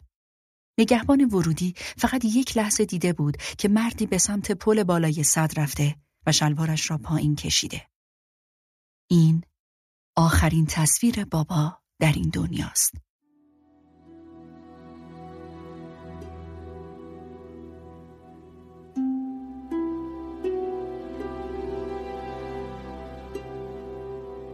بخش دوم مامان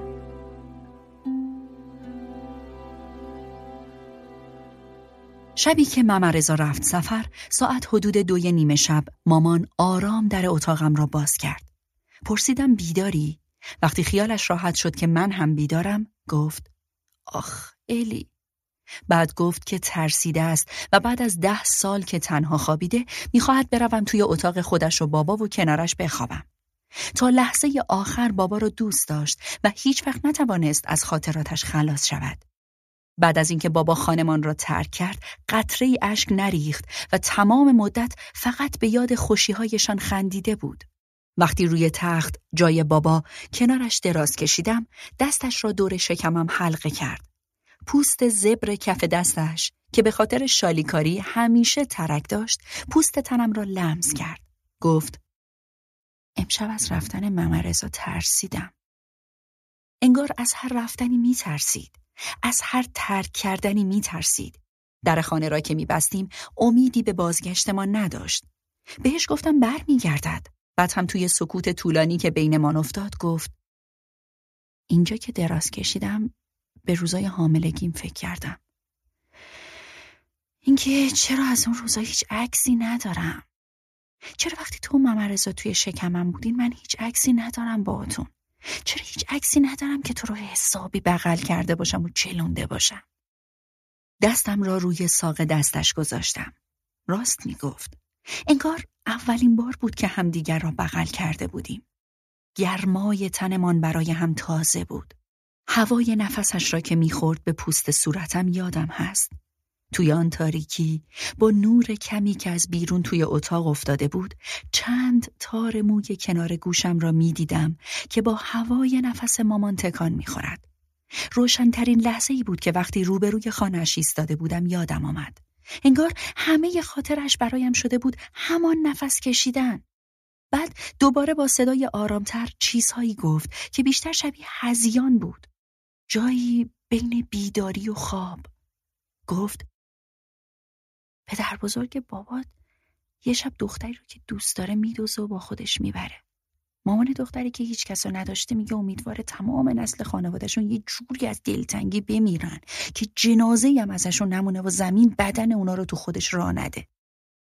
خنده هم گرفت. بهش گفتم این داستان معلوم نیست از دل کدام افسانه بیرون آمده. بعد گفت شب آخری که کنار بابا روی همین تخت خوابیده بوده بابا برایش تعریف کرده. همینطور دستش را دور شکم بابا حلقه کرده بوده و این داستان را شنیده و بعد یک جایی وسط خندیدنها به این داستان خوابش برده و صبح هم که بیدار شده برای همیشه جای خالی بدنی که توی آغوشش بوده را زیر دستها و بازوهایش با خودش نگه داشته و انگار تمام این سالها را زندگی کرده تا برای خودش جای خالی جمع کند. وقتی با بابا وارد کوی محتاب شدیم و جاده باریک و سنگلاخی کنار رخان را رد کردیم و خانه را دیدیم، گرمی دستش و هوای نفسش در آن شب را باز حس کردم. خانه کاملا سوخته بود. نتوانستیم یک قدم هم نزدیک شویم. از مامان جز خاکستر چیزی نمانده بود و اینکه اگر هر جایی پا میگذاشتیم ممکن بود جایی از بدنش باشد می‌توانست دیوانه هم کند. توی آن روستای کوچک که ده خانه بیشتر نداشت همه برای عروسی رفته بودند شهر رشت. فاصله خانه ها زیاد است و تا چشم کار می کند این فاصله را زمین های برنج گرفته است. مامان تابستان ها برای برنجکاری می رفت بیجار پس و پاییز و زمستان برمیگشت. شب عروسی از توی زمین برای دایی و زندایی دست تکان می دهد و توی بیجار پس تنها می ماند. چند نشانه ازش را توی جایی که محل حمام بوده پیدا کردند و مشخص شد وقتی آب گرم کن ترکیده توی حمام بوده. عروسی تا نیمه های صبح طول می کشد تا مامان کامل خاکستر شود. همان مرد لاغر که توی شرط بندی از بابا برد نور آتش را از پنجره کافش می بیند. شبش باد می آید. خاکستر چوب در و دیوارها با خاکستر بدن مامان را توی هم می‌برد و پخشش می‌کند توی هوای دم کرده ماه برداشته برنج و توی بیجارها و روی برنجها و سبزه های کنار رخان و روی لاک پشت ها و قورباغه ها و جیرجیرک ها و روی باقالی هایی که کاشته و روی بوته های ذرت و روی درخت های خولی و گردو و روی بدن حلزون های چسبیده به تنه درختها. حالا که همه جا نشسته و با باد راه می رود، نمی‌خواهم به دردی فکر کنم که در آن شب تحمل کرده.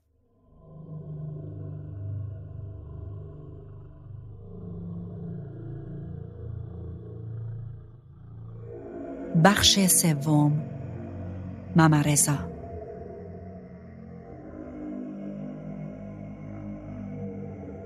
من و ممرزا یک عکس با هم داریم توی برفهای خیابان پایین خانه تهران. شبی که بارش را بست و رفت سمت بندر عباس قبل از اینکه مامان بیاید توی اتاق و بگوید که ترسیده است داشتم آن عکسمان را نگاه می کردم. توی عکس دو تا نقطه سبز رنگ وسط سفیدی های برف آن سالهایی. دو قلوهای ریزی در برف. 20 دقیقه از من بزرگتر است. وقتی که خواستیم خداحافظی کنیم گفت مطمئن است که 20 دقیقه دیگر خبر ازدواجم را بهش می دهم و آن 20 دقیقه اختلافی است که در تمام زندگی با هم خواهیم داشت و گفت حتی 20 دقیقه بعد از مرگش من هم خواهم مرد. اشتباه کرد. فردا وارد چهل سالگی خواهم شد و ده سال از شبی که خداحافظی کردیم گذشته است. دو ماه آخر هر کاری کردم تا مامان نفهمد سر پسرش چه بلایی آمده. رشت بود و گفتم همانجا بماند تا من هم بیایم و مدت طولانی آنجا زندگی کنیم. توی آن روستای دور افتاده خبر از هیچ جا نمی رسد. نمی‌دانم باید خوشحال باشم قبل از اینکه بفهمد خودش در آتش سوخت یا نه. ممرزا و تارا همدیگر رو توی بازار بندر عباس دیده بودند. ممرزا می‌رفت جنوب و برای مغازه لباس می آورد. یک روز توی بازار متوجه حضور مردی در اطراف تارا می شود. کنجکاف می شود و از همان کنجکاوی بازی زندگیش شروع شد و عشقش شروع شد. تارا معلم یک فرهنگ سرای کوچک توی بندر بود و به بچه ها بلز درس می‌داد. سه تا از برادرهایش مواد می فروختند و همه کار ازشان برمی آمد. از زنده به گور کردن و قاچاق آدم تا سربنیست کردن هر کسی که مزاحمشان بود. ممرزا که دوستیش با تارا شروع شد نمی‌دانست در چه معرکه افتاده است. وقتی فهمید که نمی‌توانست تارا را رها کند. یک بار گفت که برای مدت طولانی می رود بندر و درگیر کاری شده که مدتی طول می کشد. من و مامان می دانستیم که دختری را دوست دارد اما از چیزی خبر نداشتیم. بعد از دو هفته که پیدایش نشده بود یک شب با ترس و عجله آمد تهران. من توی اتاق خواب بودم. در اتاقم را باز کرد و رسید بالای سرم. تکانم داد و گفت الی الی پاشو. ببین من شماره خونه و شماره مامان از گوشیم پاک کردم. گیر کردم. الی گیر کردم. باید تا تهش برم. بگو که هرچی شد تو هستی اگه اتفاق افتاد من با تو در ارتباطم. و پایین تختم بیهوش شد. دانه های عرق از سر و صورتش میچکید. یخ زده بود. رساندیمش بیمارستان. دو روز خواب بود. وقتی بیدار شد انگار آن شب هیچ وقت اتفاق نیافتاده. همان روزها گفت می‌خواهد ازدواج کند اما مدتی ممکن است نتواند با ما در ارتباط باشد. تارا برای برادرهایش مواد میفروخت. دختری بود مستقل و قوی و خوشگذران و محبتش به ممرزا زیاد بود. شبی که داشت می‌رفت آمد توی اتاقم گفت الی با تو بهم خیلی خوش گذشت. یکی روی شانهش زدم و ریشش را کشیدم و چشمک زدم. زبانش را با آن ادای همیشگی درآورد و خندیدیم. دو ماه قبل از اتفاقی که برای مامان افتاد از پلیس مرز با من تماس گرفتند. آن شبی که آمده بود توی اتاقم درست گفته بود. همه شماره ها را از توی گوشی تلفنش پاک کرده بود جز شماره من و تارا. همه عکس ها را هم. مقدار خیلی زیادی تریاک راهش بود. گذراندنش از مرز برایش آزمون آخر رسیدن به تارا بود. بین دو گروه از قاچاقچیان مواد گیر افتاد. پلیس وقتی دستگیرشان کرده بود که بدنش را با چاقو تکه پاره کرده بودند و توی آب انداخته بودند. یک نفر که توی درگیری بین خودشان زنده مانده بود اعتراف کرد. خون خشک شده روی تنه یک قایق چیزی بود که از ممرزا برایمان ماند. همان موقع از پلیس مرز فقط خواستم از آن یک نفر بپرسد که موقع قطعه کردنش زنده بوده یا نه و به هم گفتن که بیهوشش کردند و درد را نفهمیده. موقع برنج کاری شد و مامان رفت رشت. دو ماه آخر برای دیدنش نرفتم که چیزی نفهمد. آن موقع اینطوری آرام شدم که حتما ممرزا جایی در دل یک نهنگ است و فقط ایرادش این است که باید تمام زندگیش را در ظلمتی عمیق در دل آن تاریکی بگذراند. تارا را هیچ وقت ندیدم و فقط این را فهمیدم که یکی از رقبای برادرانش برای انتقام صورتش را سوزانده. سال دوم سوگواریم همه وسایلشان را بخشیدم. یک سال لباسهای ممرزا رو پوشیدم اما یک روز همه چیز را جمع کردم. ماشین را برداشتم و وسیله ها را به هر جایی که توانستم بردم یا دور ریختم. چیزی ازشان برای خودم نگه نداشتم و در تمام این سالها فقط این کلمه های رومن رولان را با خودم به دوش کشیدم. من نمردم. منزل عوض کردم. در تو که مرا می‌بینی و بر من اشک میریزی.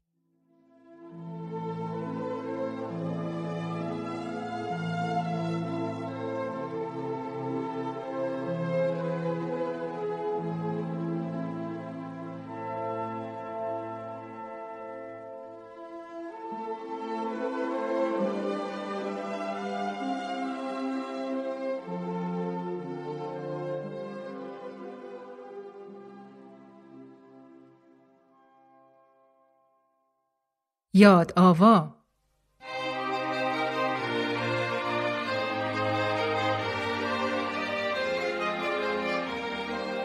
اول مهر سال روز تولد استاد محمد رضا شجریانه. مهر امسال اولین سال روز تولدشونه که دیگه در دنیا نیستن. یادآوا در کتاب شنبه بخشی که در آن به بهانه سالروزها و تولدها یادی می‌کنیم از اتفاقا یا آدمایی که نقش پررنگی در خاطره هامون داشتن در بخش یادآوای این شماره با یک روایت داستانی یادی کردیم از خاطراتی که صدای محمد رضا شجریان در زندگیامون ساخته این ماه بزرگداشت حافظ و سعدی هم هست که فکر می‌کنم یاد محمد رضا شجریان بی مناسبت به این بزرگداشت ها نباشه.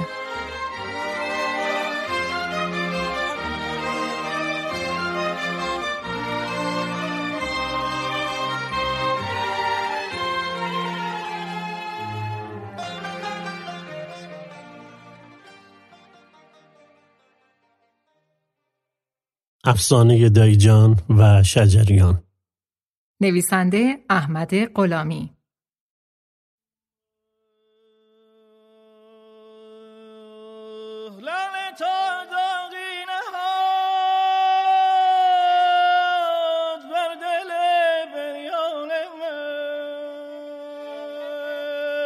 یادآوا به یاد محمد رضا شجریان.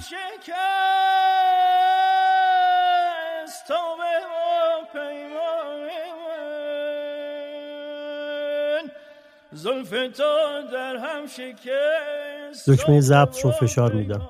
صدا خیلی کمه. طوری که فقط متوجه آوایی آشنا میشم. بی تو دل و جان من سیر شد از جان و دل. جان و دل من توی ای دل و ای جان من. شب سکوت کویر. یادم میاد دایی جان هر بار که کاست تازه ای از استاد میومد یه بادی به قبقب مینداخت و سیبیلای سیاه و سفیدش رو شاهانه تاب می‌داد و می‌گفت سیاوش اگه همین یه کار رو هم می‌خوند بازم توی تاریخ میموند. این جمله رو اولین بار سر بیداد یادم گفت. اون روزا روزای اوج عشق و حال خانواده بود. سر سفره پرتمطراق نهار خدافزی با دایی فریورز دایی جان ضبط رو روشن کرد و حافظ و استاد و مشکاتیان ستایی بیداد کرد.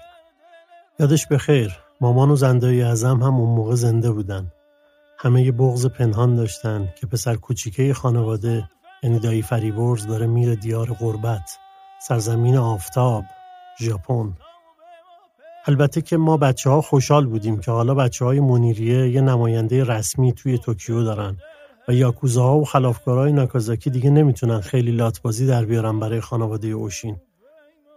نوتهای مشکاتیان و معجزه حافظ و آواز استاد هم به همه خانواده دلگرمی روزای خوب رو می‌داد که روز وصل دوستداران یاد باد یاد باد یاد باد آن روزگاران یاد باد یاد باد. ما اون روز قسمت های آوازی بیداد خیلی دل نمی‌دادیم تا غم تار استاد بیگجخانی سهرمون کنه. اگرچه دایی جان بازم می‌گفت سیاوش اگه همین یک کار رو هم میخون بازم توی تاریخ میموند. ما دل به غم بیداد نمی‌دادیم چون منتظر روزای خوب بودیم. سر عشق، نوا، دستان چه روزای سختی بودن. روزای آژیر قرمز و بمبارون و شنوندگان عزیز شنوندگان عزیز. جنگ بود و جنگ. دایجان دیگه اون دایجان قبراق قدیم نبود. مدام زیر لب از خون جوانان وطنی میخون که لاله ها ازشون دمیده شده بود. از کجرفتاری چرخ روزگار مینالید و ته تهش زمزمه می کرد بر ما گذشت نیک و بد اما تو روزگار فکری به حال خیش کن این روزگار نیست. البته که این روزگار خیلی به غیرتش بر نمی‌خورد ولی بالاخره جنگ تموم شد. سیاوش هنوز تو خونه ما می‌خوند.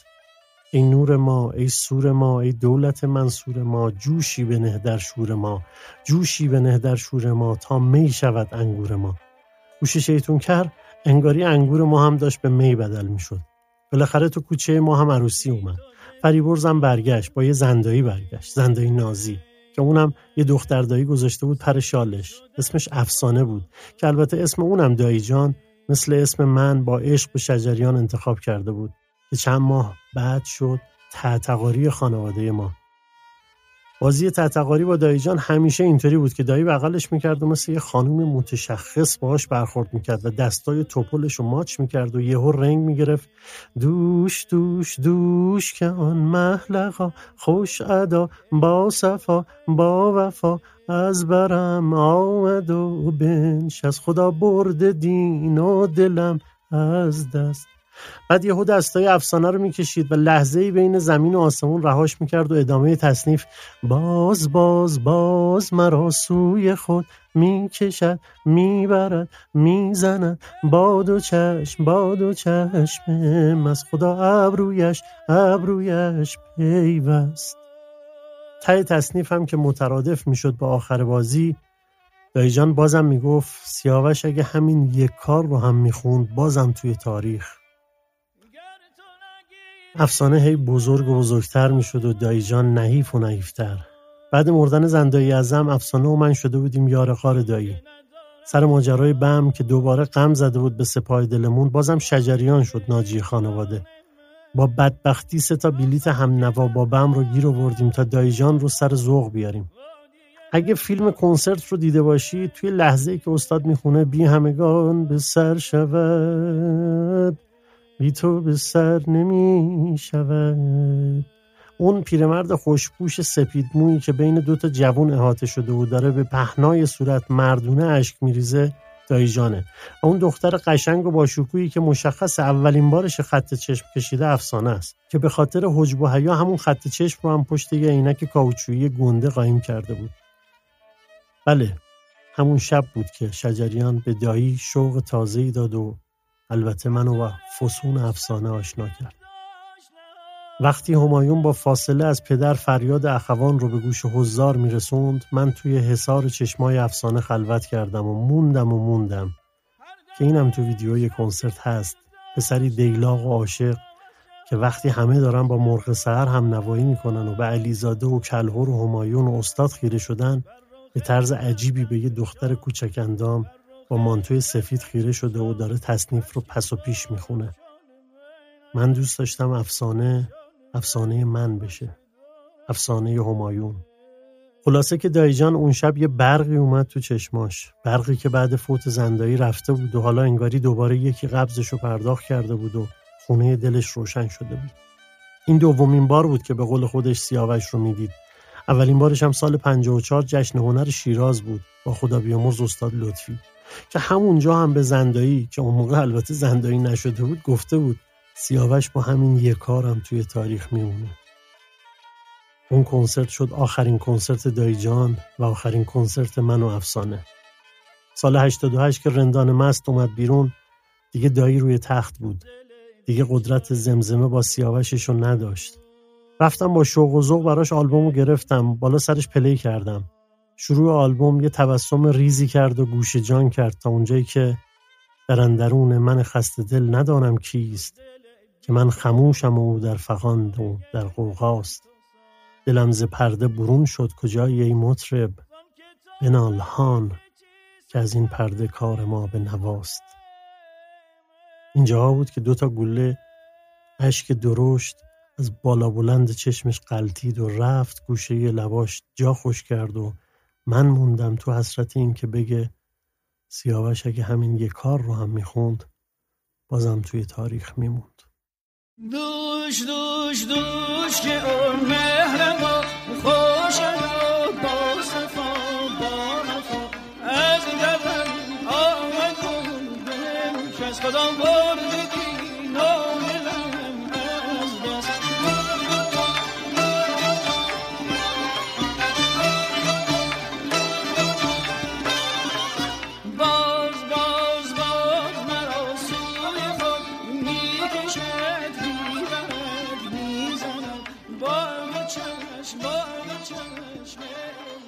شنونده شماره صفر کتاب شنبه بودید امیدوارم همراه همیشگی ما باشید در شنبه اول هر ماه. تا اولین شنبه آبان خدا نگهدارتون من هم از استودیو ماه ماهوا ازتون خداحافظی می‌کنم.